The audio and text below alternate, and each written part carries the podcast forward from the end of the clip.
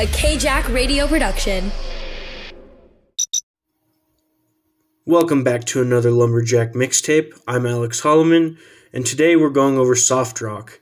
If you like easy listening, adult contemporary, or smoother rock sounds, this is the one for you, curated by me. As always, feel free to save these to your Spotify playlists or check back from time to time for any potential new additions. Soft rock is a derivative of pop rock that originated in the late 1960s in Southern California and the UK. The style smoothed over the edges of singer songwriter and pop rock, relying on simple, melodic songs with big, lush productions. Soft rock was prevalent on the radio throughout the 1970s and eventually morphed into a form of synthesized music of adult contemporary in the 1980s. Soft rock is interesting in that it's kind of a catch all for smoother listening, and like many forms of music, it evolved with the times.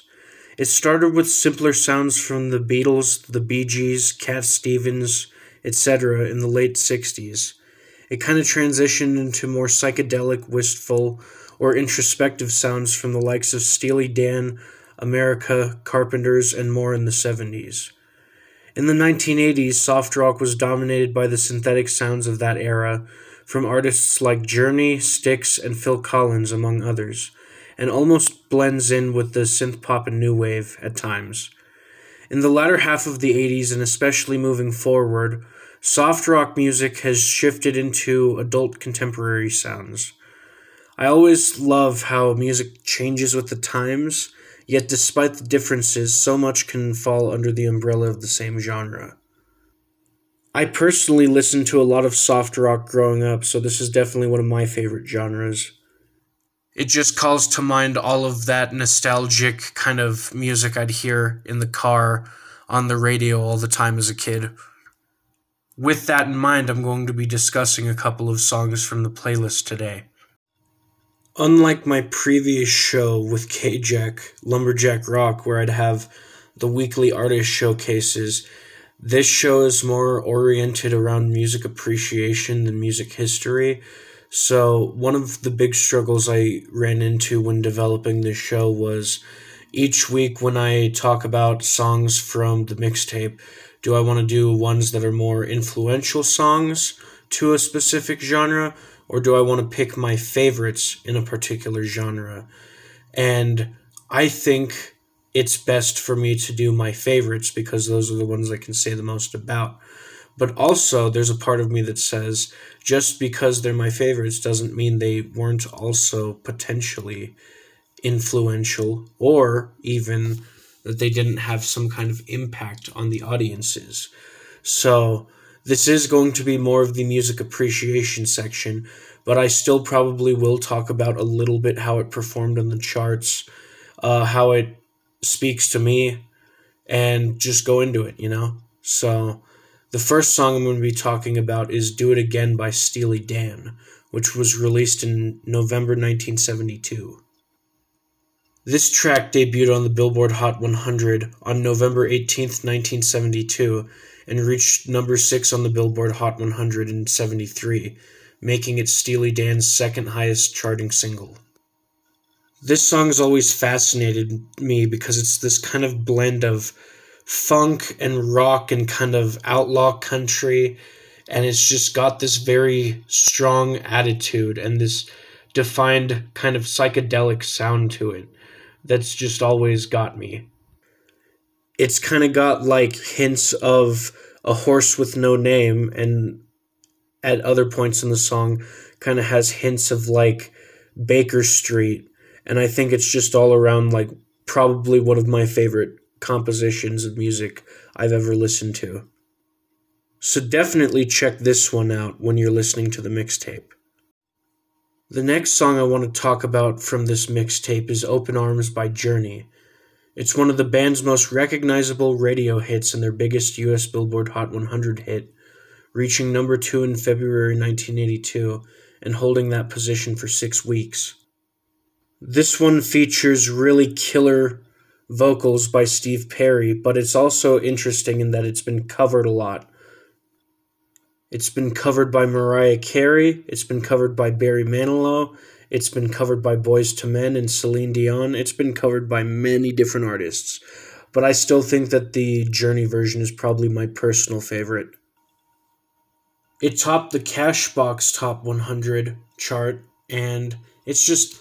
This one's just like the epitome of soft rock to me, in a similar vein to how Do It Again is kind of that same soft rock kind of defining song of the 70s this one was the kind of one of the ones that defined the 80s for me because it has those some of those more synthetic sounds that you get from the 80s but it also is just like this power ballad but it's also just really smooth and i think that works really well within this genre and it kind of shows that uh, they started to pick up more steam with this genre of music and it just it, it just works. It just works I definitely can't ever like say enough positive things about Open Arms. It's a really good one, and you should definitely listen to it. The next song that I want to talk about wasn't quite as successful on the charts as Open Arms, but it's definitely a number one in my heart, and that's Cry by Godley and Creme. This one reached number 16 on the Billboard Hot 100, and it became Godley and Creme's lone top 40 hit in the US, apart from their former band 10cc. It also reached number 19 on the UK singles chart. A lot of MTV and radio stations were dominated in the 80s by more like new wave synth pop kind of sounds. Cry is different in that it really is just a truly soft rock song, just all around. Over the summer, I watched through Miami Vice, and this song played at the end of a season two episode. And Miami Vice was a show that kind of took that cinematic quality to it and mixed it kind of with the music and the pop culture of MTV and popular music at the time and the particular scene in which they play this song over it i feel is really kind of almost the epitome of everything that was that show and that kind of uh, marriage of pop culture music and cinematic television. This is one of my favorite songs from one of the best episodes of any tv show i've ever seen. So I would definitely recommend giving this song a shot, see what you think of it. Jumping ahead about a decade and closing off today's show, I want to talk about Over My Shoulder by Mike and the Mechanics, which was released in February of 1995. This song was the most successful single from the album Beggar on a Beach of Gold, and it was sung by Paul Carrack.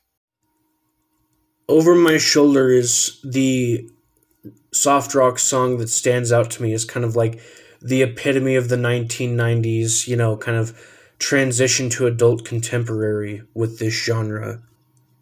This one's kind of funky. It's got a good bass line. It's got really killer vocals. It's just all around a really good sounding song. Carefree, good vibes all around. Listen to this one in the car, on a road trip. Uh, cover it in a jam session at home with your friends, whatever you want to do. Mike Rutherford and Paul Carrack are really talented songwriters. This is one of my favorite songs and has been since I first heard it. And if you do decide to listen to my mixtape today, I would strongly recommend this one, which actually closes out the mixtape at the time of this recording. So I hope you enjoy this mixtape. I'm Alex Holloman. This has been a Lumberjack mixtape, and I'll catch you again next week with another one.